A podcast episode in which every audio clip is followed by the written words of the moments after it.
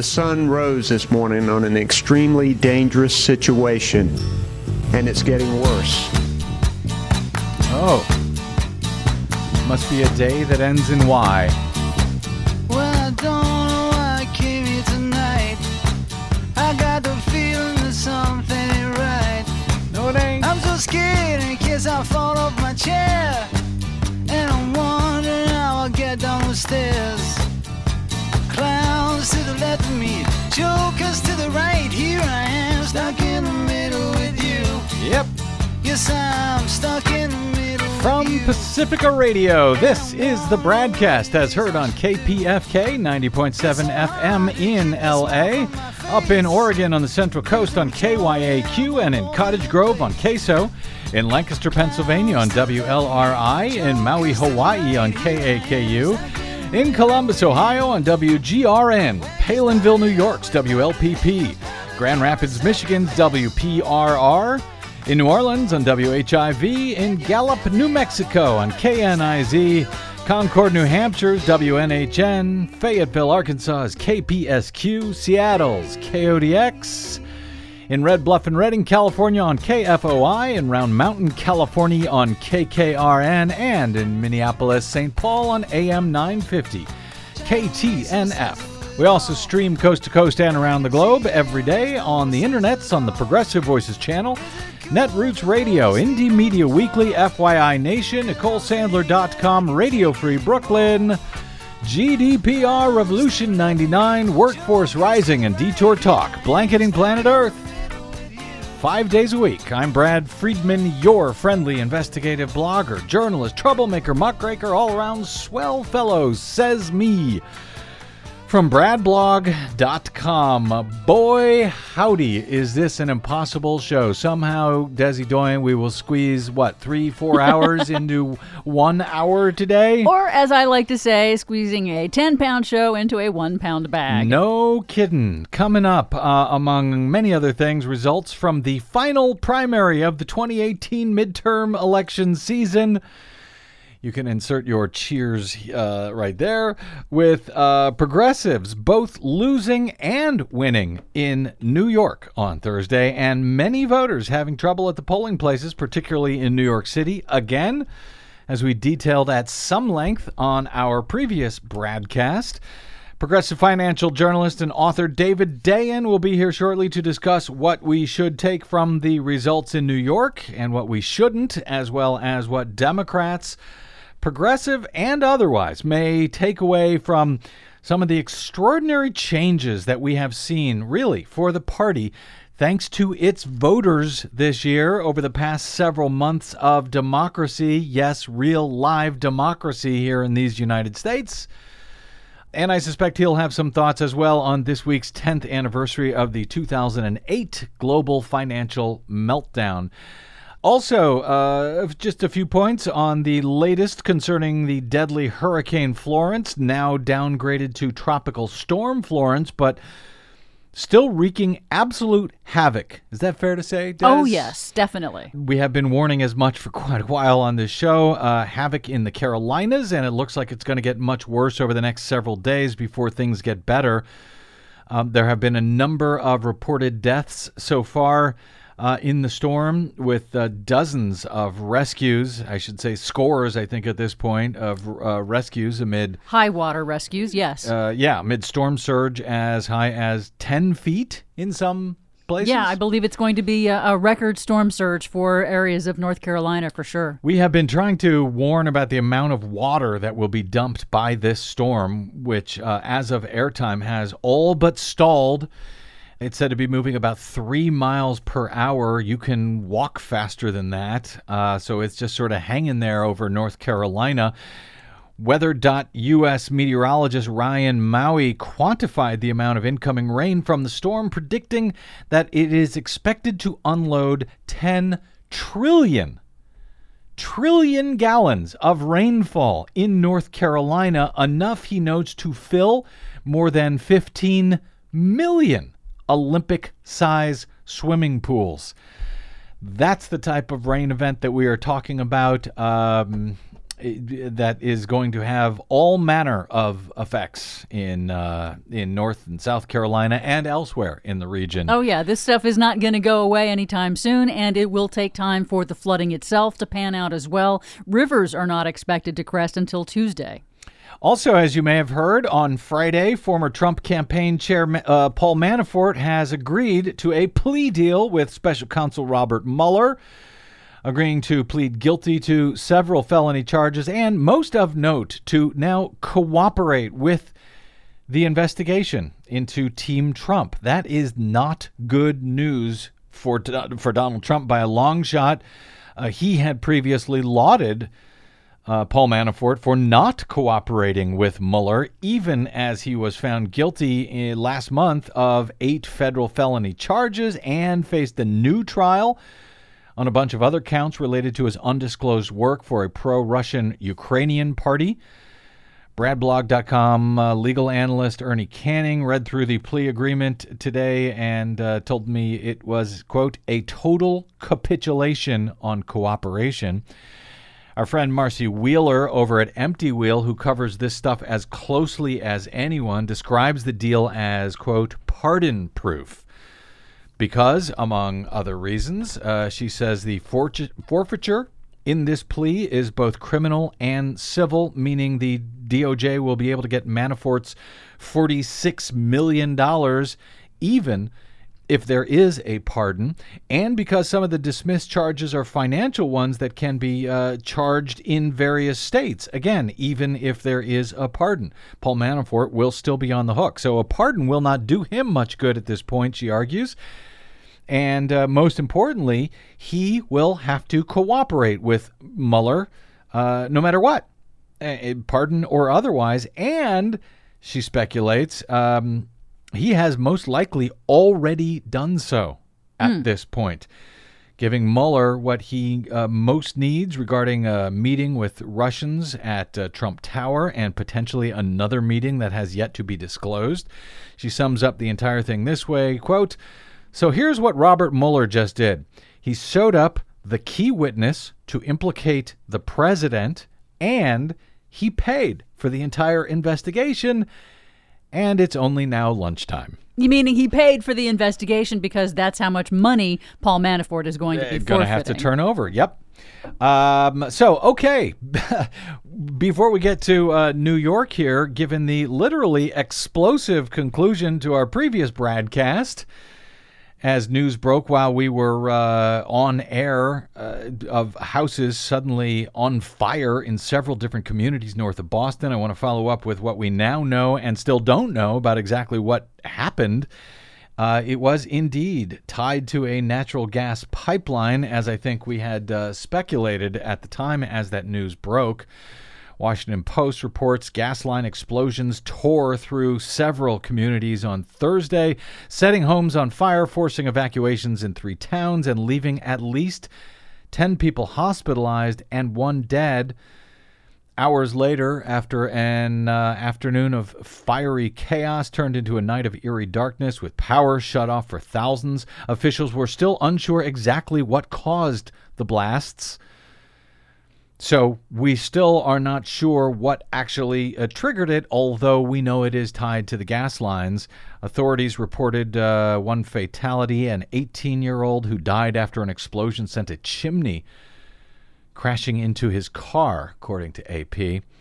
Um, so yeah, yeah the, so the, the, investigators will determine what actually did cause these gas explosions. But I did see uh, one speculation that it is possibly related to overpressurization of old gas lines made of cast iron that are already known to be leaky and prone to explosion. And the uh, Pipeline and Hazardous Materials Safety Administration has been pushing gas utilities around the country for more than ten years to replace those old pipes. It takes time and that takes money.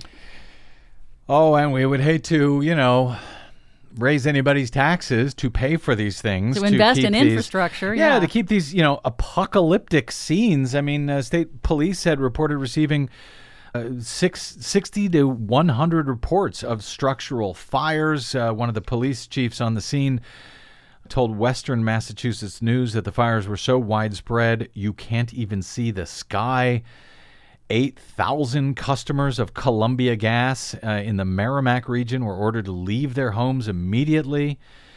Uh, all the power was cut off uh, to the area to prevent additional sparks and additional explosions. But Columbia Gas had announced on the same day that it was going to be upgrading those gas lines uh, in neighborhoods across the state, including the area where the explosions happen. Natural gas pipelines uh, can explode for a number of reasons, according to Glenn Stevick, who's a, a mechanical engineer and a consultant at Berkeley Engineering and Research. Uh, he said pipelines can be damaged during construction, or they can be old, ill maintained, and have structural flaws. So at this point, we don't know exactly what caused this horrendous event.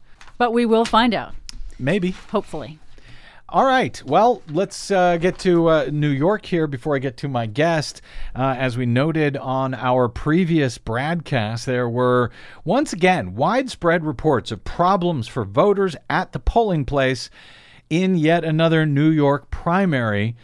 Uh, and again, related to voter registration, many voters were reporting that their names were not found on the voting rolls or that they had been directed to the wrong table, and therefore it appeared that their names were not on the voting rolls, or that their party affiliation was not set as democratic as they had thought that it was, finding themselves only able to vote in the Reform Party primary, which is the only New York party that allows unaffiliated voters to vote in their primaries. Over at Mother Jones, Ari Berman noted that um, a number of New Yorkers, including the son of the New York City mayor, showed up to vote and were told they were not registered.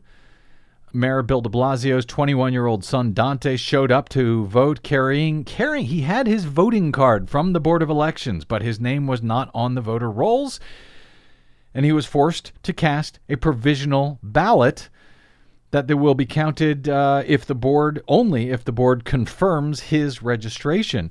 Other New Yorkers were told that they weren't registered when they attempted to vote, including prominent journalists like Rebecca Traister of uh, New York Magazine, Lydia Polgreen of Huffington Post. And the same thing, by the way, he notes happened to Julie Ebenstein, a voting rights attorney for the ACLU who's been on this Oh, show my talking goodness. about voting rights Oh, wow. uh, several times over the years. She had tweeted, quote, I was inexplicably removed from the voter rolls this morning and had to vote by affidavit ballot. That's a uh, what they call the provisional ballots in New York. She says, not a good look, Board of Educa- uh, Board of uh, Elections. And then she added, if you're not on the rolls, vote by affidavit ballot. This was on uh, election day.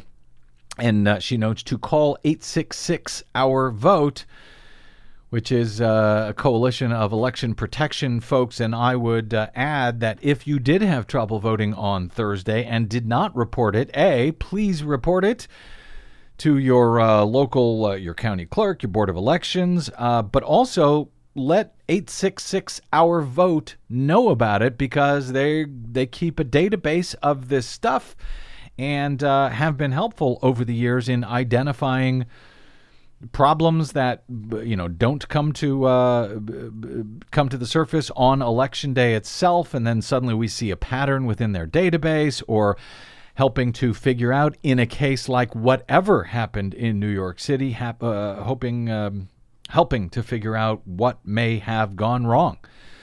So we don't still know exactly what happened or didn't with those registrations on Thursday. It's still going to take some time to figure out if there was an actual failure by the Board of Elections again or how much of this was simply voter confusion where they weren't actually registered uh, uh, with the Democratic Party as they believed that they had been, or again, that- they had been directed to the wrong table at the polling place, as has proved to be the case in a number of the reported incidents on Thursday. But as uh, Ari notes, no matter the cause, it should be noted that New York has some of the worst voting laws in the country.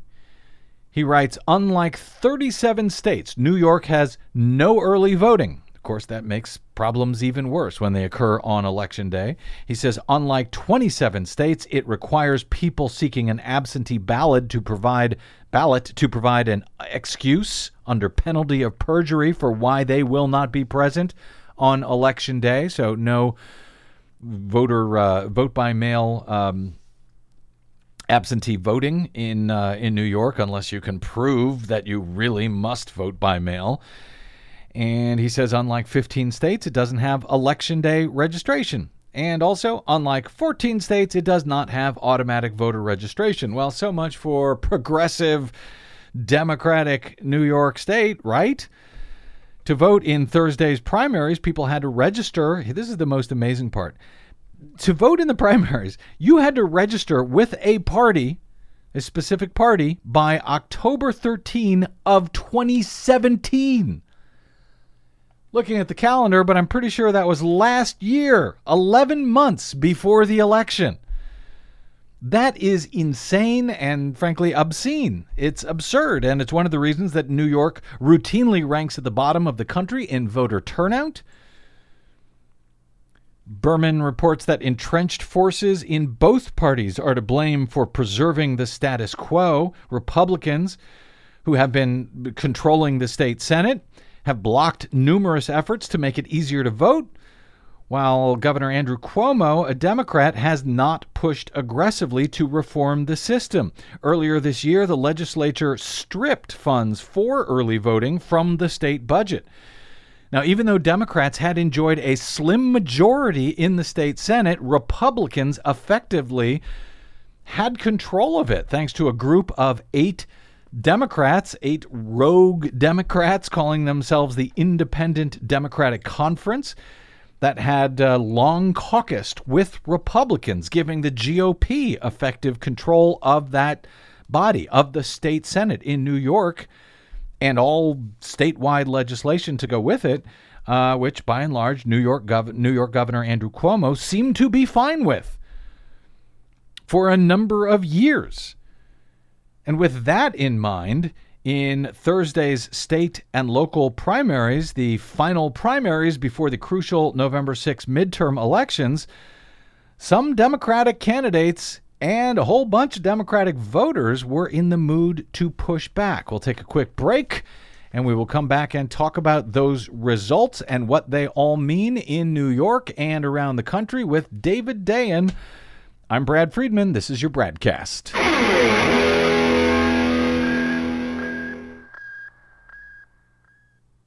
Five major corporations now control more than 80% of the media in the United States, but they don't control us. The BradCast and the Green News Report are 100% independent, 100% listener supported. But we can't do it alone. We need you. Please help us bring real facts to listeners at independent stations around the nation. You can make a difference. Support independent media. Drop by bradblog.com slash donate. That's bradblog.com slash donate. And thanks. New York to that tall skyline I come flying in from London to your door. New York. Welcome back to the BradCast. Brad Friedman from BradBlog.com.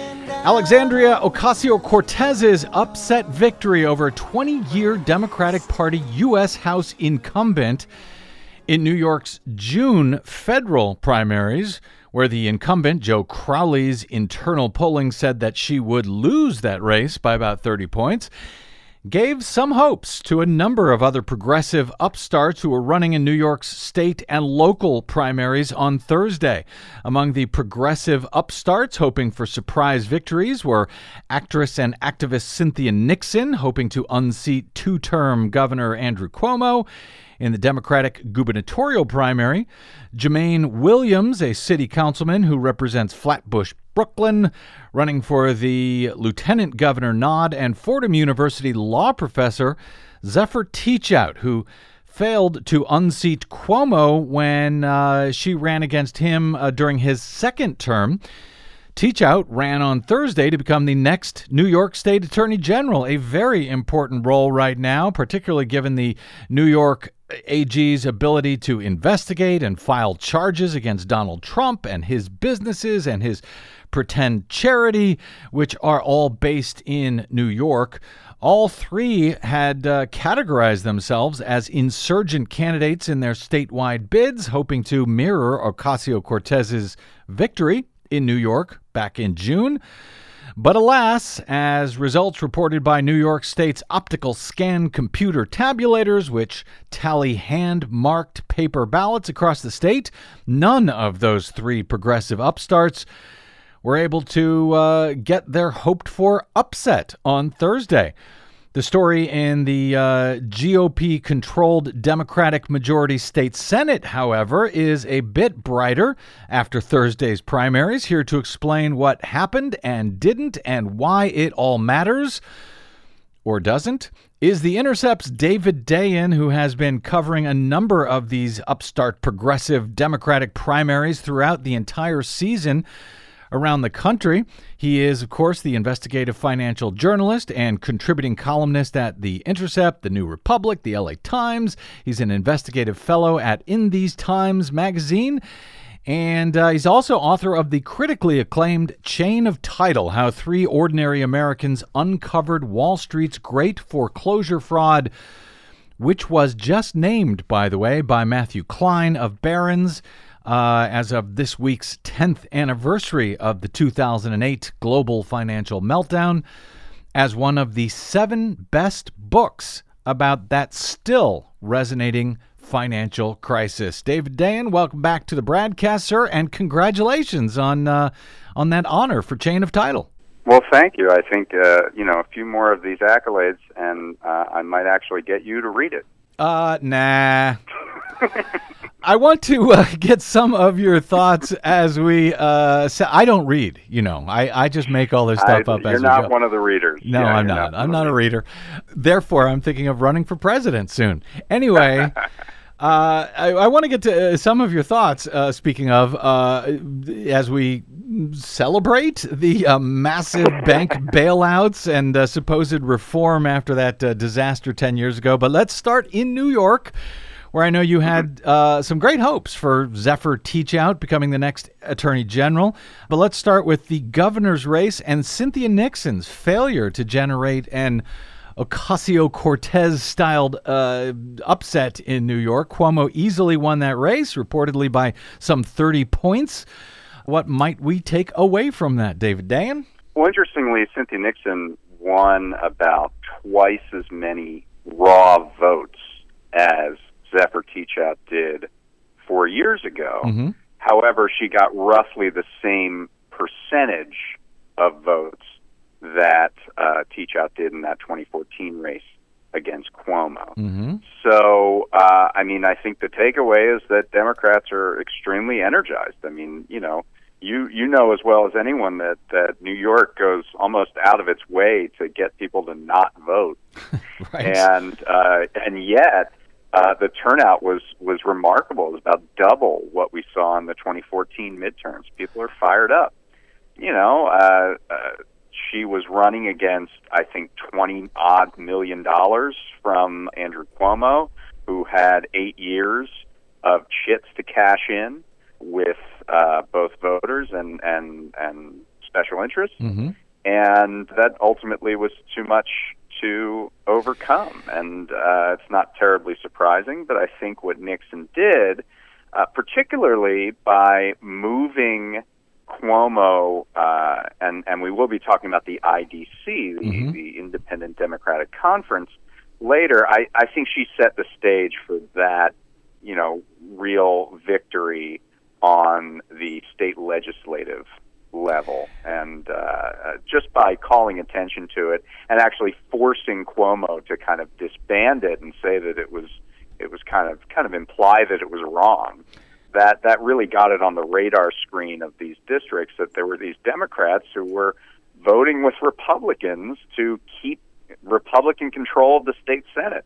I- and uh, yeah, It, it- yeah, I mean it, it's kind of mind blowing, but uh, you know I see uh, a lot of uh, Democrats. Uh, I don't want to say establishment or Democrat or uh, centrist Democrats, but I see Democrats, uh, you know, who have been sort of making fun of Nixon and making fun of the run, but she did succeed in pushing Cuomo, I think, to the left, and I think that had. i- i- w- would you agree with that? And didn't that have an effect really on the entire, the entire ticket and really the entire um, political world in New York, which had been so thought of as so democratic for so long, but really wasn't particularly progressive. yeah, I do. And who else was going to take this up? It's not like an established lawmaker, uh, whether a congressman or uh, a state representative. No one was going to challenge Cuomo. It's a machine state.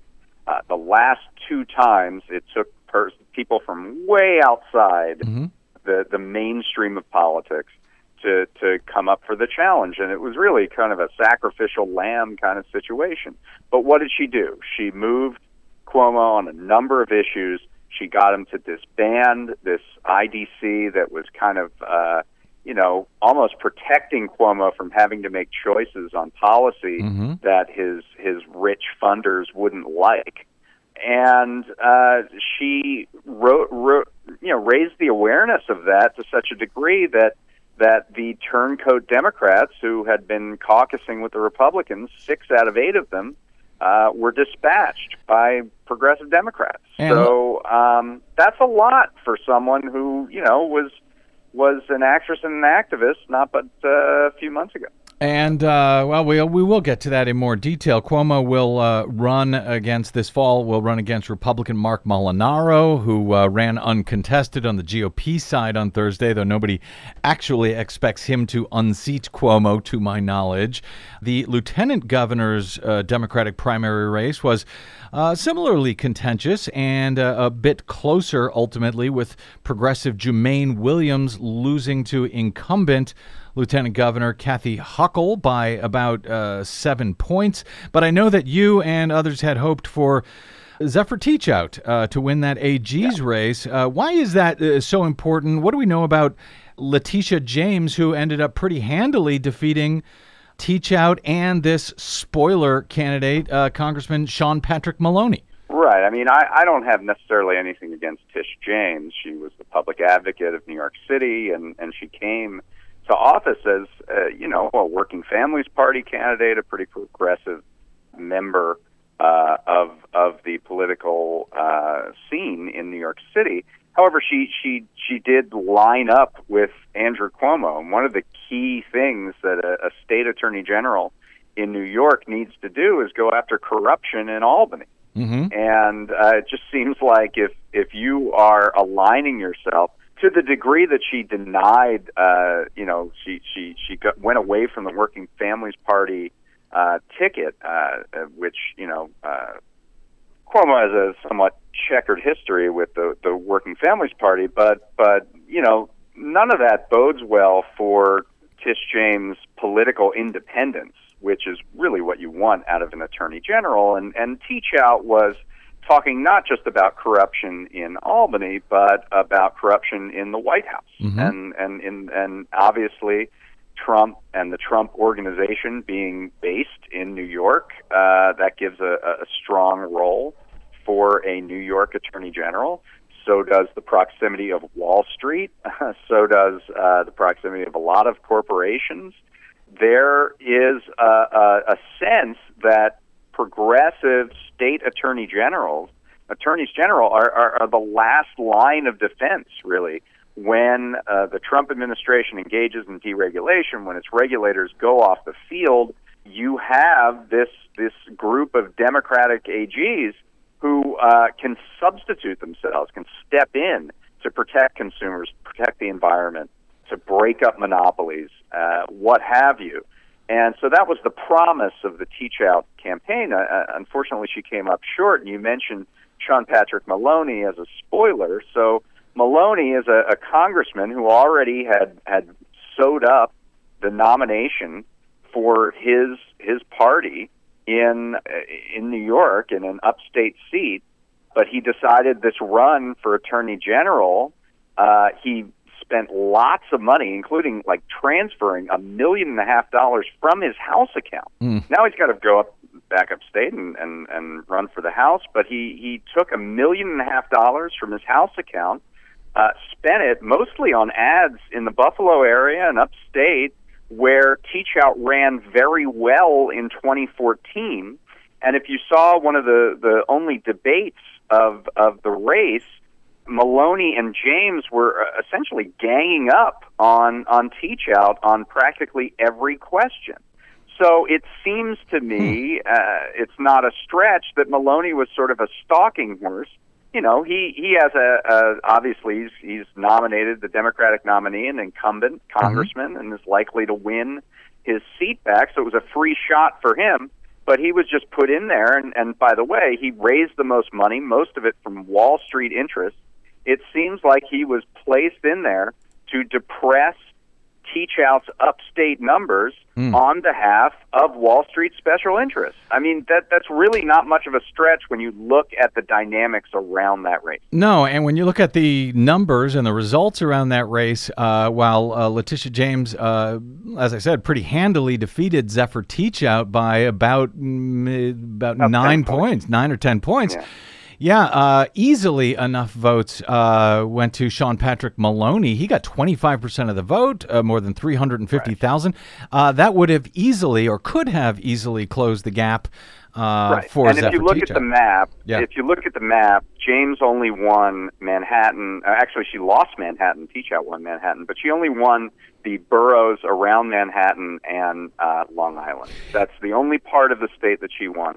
Teachout won practically all of northern New York, and Maloney won practically all of Western New York. And Maloney and, had voted with, as you reported, uh, I think over at the Intercept, Maloney had uh, voted with the Republicans uh, for some of these recent bills that gutted the uh, Dodd Frank banking yep. reforms. Um, but uh, focusing just uh, one more thought on on uh, James here, Letitia James. So though you said she may not that she's more aligned with Cuomo, she may not focus on corruption in Albany, which is. Uh, we constantly need to focus on. But is she any better on? Um, did she speak about uh, accountability for uh, Trump and his family and his businesses and uh, what Zephyr Teachout has uh, been speaking about for so many years accountability for right. the big Wall Street banks. Is that even on uh, James's radar as far as you know? Yeah, I mean, she did because that's the way to win elections in 2018. you, you talk about Trump. Mm-hmm. Um, it, you know, we'll see what she does. I was uh, a couple of years ago on a panel with a member of uh, Letitia James's staff at the New York City Public Advocate. She was mm-hmm. very eloquent. Um, she generally did uh, some some decent stuff in New York City. We will see what she brings to the New York Attorney General's office, which is an incredibly important office. Yep. Uh, you know, among the most important in the entire country. And so the spotlight will be on Tish James, and we'll see if she delivers. Yeah, I wish I wish we could say more than we'll see, but um, let's stay positive for the moment, if uh, yeah. nothing else, because the the biggest win, really, as uh, you noted, for progressives appears to have been in the state senate on Thursday. Uh, whereas, uh, let me quote from the New York Times here they say, years of anger at a group of Democratic state senators who had collaborated with Republicans boiled over on Thursday as primary voters ousted nearly all of them in favor of challengers who called them traitors and sham progressives. The losses were not only a resounding upset for the members of the Independent Democratic Conference, or IDC, who outspent their challengers several times over, but also a sign that the progressive fervor sweeping national politics had hobbled New York's once mighty Democratic machine at least on the local level. And it goes on to describe um, some of these uh, pretty extraordinary upsets uh, that amounted to, as you uh, noted, David Dayen, six of the eight members of the so called IDC went down on Thursday. What do you make of that? And and what can you tell me about the IDC as far as the type of legislation that they had prevented from going through in in what most people otherwise regard as one of the you know one of the most bluest, most democratic right. states in the nation? Well, I mean, first of all, I, I mean you you talk about uh, voting rights and and and voting systems. Mm-hmm. I mean, imagine if you went to the polls and you voted for a Democrat in your state senate district and it, there wasn't a change or a, a discrepancy or a failure in the voting system. It just happens that the person you voted for who won decides I'm going to caucus with Republicans, mm-hmm. uh, and and that's what happened in eight districts in uh, New York City and New York State, and and it was it was entirely engineered and orchestrated by Andrew Cuomo. I mean, this is this is documented that that he was very comfortable with having Republicans control the state Senate in New York so that he didn't have to be pushed on various policies. And those policies include a DREAM Act for New York, which would have been uh, uh, included tuition assistance for people, you know, the DACA recipients who mm-hmm. came to uh, this country when they were children. Uh, it includes universal voter registration and mm-hmm. uh, uh, certain many voting rights measures. It includes perhaps advances in, in health care, taxes on, on the wealthy. Uh, you just go down the line. There's just this host of progressive legislation that was clogged in the state of New York because of Republican control of the state Senate, which was facilitated by Democrats. Yeah, and to, to, to uh, underscore, and, and, and, it's it's yeah. confounding that this went on for so long that that it took until now, until you know more awareness was raised of it, to to actually uh, get, get end this. So, the, so to underscore this, the Democrats had the majority in the state senate. They have the majority. It's a slim majority, but they should well, right be. Now, right now, they right now they actually don't because Simcha Felder, even though the ah. uh, IDC broke up, mm-hmm. Simcha Felder, who was a who was a member of the IDC, said, "Oh, I'm just caucusing the Republicans now," and he was one of the few that didn't lose last night. And Simcha Felder now has the ballot lines for the Republican, Democratic, oh. conservative, and I think libertarian parties in his district. Good lord! Uh, well, the the larger point I was trying to make here, though, is that uh, they had, you know, by numbers, the Democrats had a majority, but they did not have control. They gave that because of this group of rogue Democrats, this IDC group that they, you know, that caucused with the Republicans, and that gave right. Republicans control. But you say Andrew Cuomo was fine with that. The question, I guess, I have he, is why. He, Andrew Cuomo campaigned for IDC members against progressive challengers four years ago. He, didn't, he didn't bother. He didn't dare do it this year. He he dropped them like a, a wet sock. But, but why? Why? He, I mean, it's a very democratic, a blue uh, state. It's not like he would have Andrew been in Cuomo danger. Yeah, is a throwback to the New Democrats, the Clinton era. And he believes that if he was forced to sign progressive legislation, it would hurt his ultimate ambition, which was the presidency, mm. which he mm. thinks he's still stuck in a 1993 mindset that you can't go any further to the left than, I guess, midnight basketball uh, laws uh, in order to win the presidency. So that was the thinking. And, and he didn't want to upset his donors either. I mean, he didn't want to pass legislation right. that would have gotten him on the wrong side of powerful interests. The um, uh, since we got just a few minutes here, and I want to get to uh, some of your thoughts on the 10th anniversary of the uh, of of the meltdown. Uh, it's also uh, we have now uh, uh, mercifully, depending on how you may see it, ended. We have come to the end of the uh, primary season uh, in in 2018, and it seems to me that looking at what we saw in New York in the state and local primaries on Thursday night kind of mirrors a bit what we've seen across the country, where you had uh, you know some wins for progressives, some progressive Democrats, some wins for establishment and centrist Democrats, but it seems to me, at least overall, that there has been a fairly substantive move to the left by the Democratic Party, thanks to its voters. and uh, who, if anything else, have selected a much more diverse, notably much more female group of candidates to head up the party. What are your uh, quick takeaways after this, uh, at times quite tumultuous primary season? Yeah, I mean, I get uh, kind of like this whiplash uh, in terms of the mm-hmm. narrative. You know, every week it's like, oh no, the establishment's triumphant. No, the progressives are triumphant. Mm-hmm. So you know, I don't put a ton of stock in that, and and and who you call establishment and how they've uh, been forced by circumstance because they were primary to move and shift their positions is is malleable too. I think you hit it when you talked about representation, diversity, uh, the number of women who won nominations, the number of people of color who won nominations, including you know of states, uh, people like Andrew Gillum and and and uh, Ben Jealous, uh, in mm-hmm. in states that aren't necessarily uh, majority mm-hmm. minority.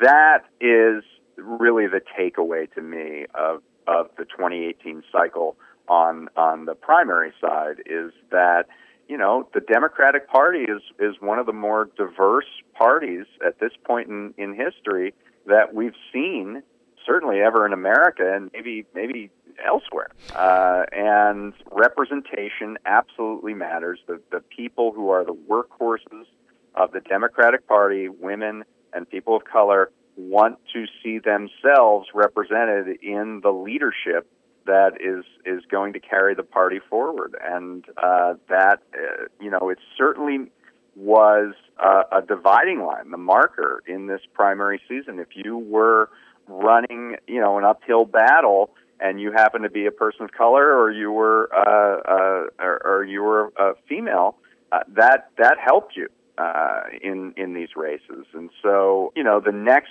step of this is to see if that representation really makes tangible differences for those communities. Mm-hmm. And, if, and if it doesn't, then there'll be new uh, people who are put in that position. I would say, but uh, that that's that's kind of where we are. It, it, on the Democratic side, it has been a fascinating exercise in democracy. It feels like an actual real democracy uh, over right. these past few months, which I haven't felt from that party in a long time. Uh, the Democratic, uh, the Republican Party, obviously just for whatever reason, they think it's uh, wise, just has moved closer and closer to Donald Trump. So I guess we will find out how this all plays out in November. But very quickly, David Dayen on the uh, this past week's 10th anniversary, so to speak, of the global financial meltdown and the mortgage crisis. Uh, you wrote about the uh, recent anonymous New York Times op-ed over at New Republic, and yeah. and, and, about that, and other reports uh, from uh, Bob Woodward, et cetera, about Trump's top lieutenants ignoring his orders by noting that that is exactly what Obama's Treasury Secretary Tim Geithner did under Obama. How very quickly? How so? Yeah, so uh, there's this history that's been told uh, for many years about Citigroup, which was uh, a bank that was really on the brink of failure when Obama came into power in January 2009. And there was an internal debate within uh, the, the Obama economic team on what to do about it. And ultimately, a decision was made to at least prepare for the breakup of Citigroup, where they would uh, cleave off their, their worst performing assets and restructure, reorganize, and downsize the, the bank. And uh, Obama signed this order and tasked his Treasury Secretary, Tim Geithner, to come up with a plan to break up Citigroup. And he did not do it. He, he simply ignored the order, slow walked, is how it was termed uh, in in the first book that broke this, which was by Ron Suskind called Confidence Men. And there were no real consequences for that. I mean, Tim Geithner went on and continued to be Treasury Secretary. Uh, Obama certainly wasn't a bloodthirsty uh, bank retributionist or anything, so he didn't he didn't really uh, uh, reprimand. I don't think Geithner in any way. But this was a resistance to a direct presidential order, and and what seems to me is that the, those doing this resistance inside the Trump administration, right, who are acting uh, particularly in that op-ed around foreign policy, are doing it on behalf of sort of foreign policy elite interests that mm-hmm. say that you know tariffs or or belligerence is just not the way things are done. And it was the same kind of elite interests that Geithner was acting on behalf of when he decided that no, I'm not going to plan to break up Citigroup. I'm going to do whatever I can to save this bank. Hmm. Uh, and and so you see a, a kind of a unanimity there of these unelected officials acting on the behest of elite interests to undermine even presidential level orders in order to do what they wanted done. I'll point folks to that story uh, headlined He Was the Resistance Inside the Obama Administration over at New Republic. Uh, but David Matt Taibbi, uh, who has also spent years covering this entire mess, uh, he wrote about the 10 year anniversary over at Rolling Stone this week, echoing, I think, some of some of the thoughts in your intercept uh, i'm sorry your new republic piece by tweeting last night that the uh, the crash was caused by companies that were too big to fail but the bailouts made them bigger and even more systemically important. Politically it was a permanent commitment to backstop those firms. He adds we've barely started to see the ramifications of that decision uh, now, even 10 years later, uh, uh, tr- true? Do you agree with uh, Taibbi's yeah. thoughts there? And uh, and how so? How have we barely started to see the ramifications of that decision these years, many years later? I do. I mean, I think I think when he's talking about the ramifications, he's talking about the political ramifications, and mm. and we just saw them in 2016, in my view. That uh, when you set up this structure where those who uh, perpetrated this terrible crisis that caused millions of people to lose their jobs and their homes, and and you do whatever you can, move heaven and earth to nurse them back to health without any strings attached, without any accountability or punishment for that. Uh, and then the people who were most powerfully affected by this, who were homeowners and and and workers, uh, who saw their lives turned upside down, you don't take the requisite urgency, the similar kind of creativity to helping them out, uh, you generate this frustration, this anger, and you set the table for demagogues. And mm. and that's what happened in 2016. It was uh, very much the, this cultural belief that the system is rigged and uh, Donald Trump played off that, even though it was it was. And now we're seeing it rigged in in the favor of him and his family. Mm-hmm. He certainly used that that rhetoric in order to try and get elected, and, and he, he used it pretty skillfully, I would add.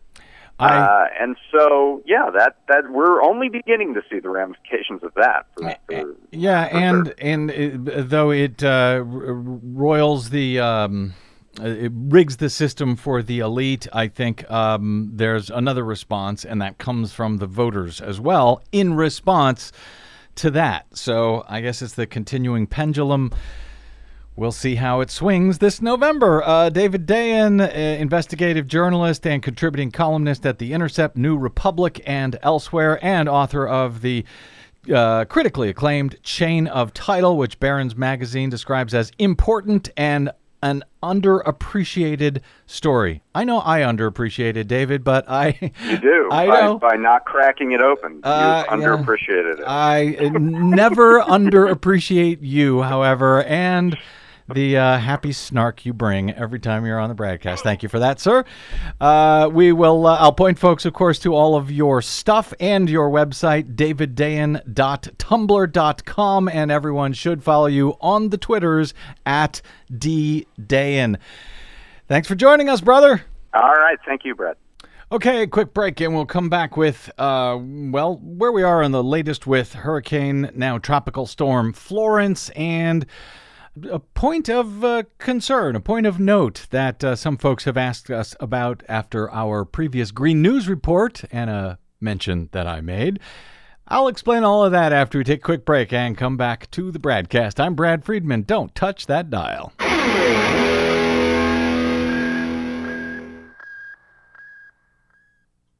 Hey, this is Brad. Do you enjoy your non corporatized, commercial free broadcast? Yeah, me too. But we need your help to stay that way.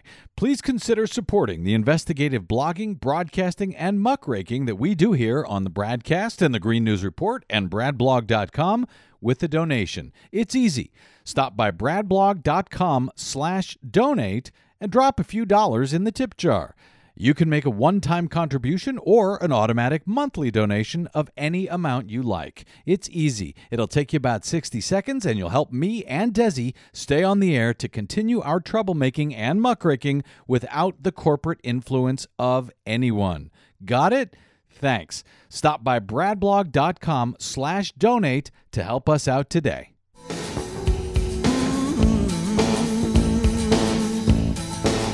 Well, I'm not uptight, not unattractive. Turn me on tonight, cause I'm radioactive. Radioactive. Radioactive. Welcome back to the Bradcast. Brad Friedman from bradblog.com. I thought we were going to talk about Florence. Now we're talking about radioactivity. Well, What? maybe. Uh, very quickly, I had uh, said earlier in the show that there was uh, dozens or scores of rescues. I should have uh, actually said hundreds. Uh, according to AP, swift water rescue teams are assisting residents of one historic North Carolina community swamped by Hurricane Florence. New Bern spokeswoman Colleen Roberts told the Associated Press that more than 360 people had been rescued by mid afternoon on Friday, just hours after Hurricane, now Tropical Storm Florence, uh, made landfall, uh, but that there were another 140 still waiting for help. She says crews from the city and FEMA were working with citizen volunteers to get people to dry ground. Robert says there is widespread damage in the community and power outages in the city, but so far no reports of death or injuries, at least in that town. There have been at least five reported deaths else- elsewhere. Uh, in the uh, early hours of Florence after landfall. Now, this this kind of annoys me a lot because, you know, it's not like they weren't warned. It's not like officials did not say, get out, get out now, storm surge is bad. And then I saw a lot of reports of people saying, It's not oh, like they didn't say had that they haven't been saying that for a week Exactly. at this point. And then once it was downgraded by the National Weather Service to, oh, it's just a category two, I'm going to shelter in place. This couldn't possibly be bad. And of course, we now find out that yes, it is bad, and that's what they keep trying to say, but it's not getting through to the people. And there are a lot of meteorologists who are saying we need to perhaps refigure out the Saffir Simpson uh, hurricane intensity scale, the one that gives us category one, two, Yeah. three, four, five, because it's not, that only talks about wind speed. Yeah. That doesn't tell you about all the other compound threats. I mean, 80% of deaths from these hurricanes come from water, not wind. And that's you know what I had said when uh, I guess it was on a previous show when it was downgraded from a category uh, four down to a two or whatever it was. That yeah, I feared that was going to make people say, "Oh, this isn't going to be so bad. I'll just uh, I'll I'll just ride it out." And there you have it. And there you have it. And so, well, we will see what happens in the coming days. But uh, Des, as you note, that you know most of the danger comes from flooding and Yeah. rising water, storm surge, and so forth. Well, there is another concern, and I mentioned it sort of uh, briefly snarkily as I do on our uh, most recent Green News report uh, when I noted that, oh, only two of the nuclear power plants that are um, in the path of the storm are of the exact same design as those that failed in uh, in Fukushima. Japan back in 2011, people uh, wrote to say, "Wait, what? What are those? Tell me, tell me more." All right, well, let me tell you more. Um, the Union of Concerned Scientists uh, wrote that uh, as the storm was coming ashore, they were warning that two potentially vulnerable coastal nuclear power stations at Brunswick Units 1 and 2 in uh, Southport, North Carolina, and the Surry Units 1 and 2 in Rushmore, Virginia, are in the direct path of what was then Hurricane Florence. Of concern, UCS reports that the operators of both both units uh, have not been uh, particularly forthcoming with their uh, ways to deal with flooding of the type we are seeing, both uh, at uh, Brunswick, which is a boiling water reactor, two boiling water reactors, and at Surry, which are two Westinghouse pressurized water reactors. But the ones at Brunwick, Brunswick are GE Mark 1.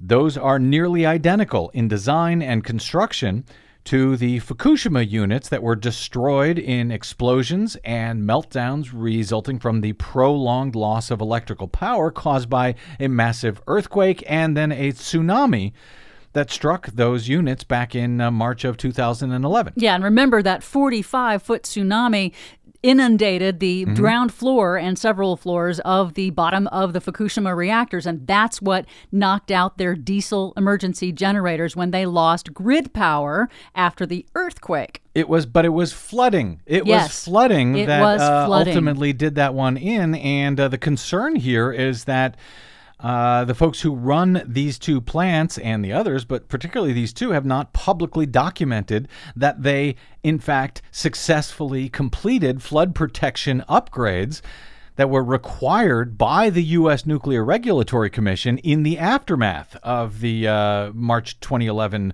Fukushima Daiichi nuclear disaster. As Union of Concerned Scientists reports this week, Brunswick owner Duke Energy feel better. Duke Energy reported to the Nuclear Regulatory Commission in November of 2012 that they were that there were hundreds of missing or degraded flood barriers at the plant. The company's follow-up flood hazard reevaluation report, which it sent to the NRC in March of 2015, is not publicly available. So they write there's no way to confirm that Duke replaced or repaired the barriers in question. Not that I would not trust Duke Energy or anything. It's not like they haven't been implicated in uh, other problems of maintenance that they didn't do. disasters and lies before. The NRC's March 2017 summary assessment of Duke's 2015 flood hazard reevaluation report states that the company underestimated the potential peak flood height from storm surge at the plant's safety related buildings, including the buildings housing the plant's two reactors. They underestimated the uh, peak flood height by nearly eight feet. What's the storm surge we've been hearing of late? Desi Well, Doyen? it's About, 10 uh, feet, but that's at the coast. These are inland, sort of. sort of. Fingers crossed. And finally, in March 2018 NRC flood related document states that Duke planned to install what are called cliff edge barriers at targeted areas on the Brunswick site one, uh, one to two days before hurricane landfall. Given there is no other public information about these barriers, it is not assured that they will adequately protect the plant. And we should note that the Brunswick unit has now been shut down uh, as expected, thankfully. But a storm surge of 9 to 13 feet is anticipated at the location of the Brunswick units, simultaneous to the prolonged flooding from inundating rain. Hurricane force winds are expected to knock out the electrical grid servicing the nuclear power station's safety systems, placing the reactors on emergency power, though you should feel better. Duke, for their part, has claimed this week that they have backups to backups to backups to keep their power up. I hope they do. All right, my thanks to our producer, Desi Doyen, to my guest today, David Dayen of The Intercept and New Republic, and to all of you for spending a portion of your day or night with us. If you missed any portion of today's program, you can download it anytime for free at bradblog.com, though we very much thank you for stopping by bradblog.com slash donate to help keep us on your public airwaves. You folks are the only ones who do so. So thank you uh, to those who stop by bradblog.com slash donate. Drop me email if you like. I'm bradcast at bradblog.com on the Facebooks and the Twitters. I am the Brad Blog. That's it. Angie Coiro is in for us on the next thrilling Bradcast. Until we meet again, I'm Brad Friedman. Good luck, world.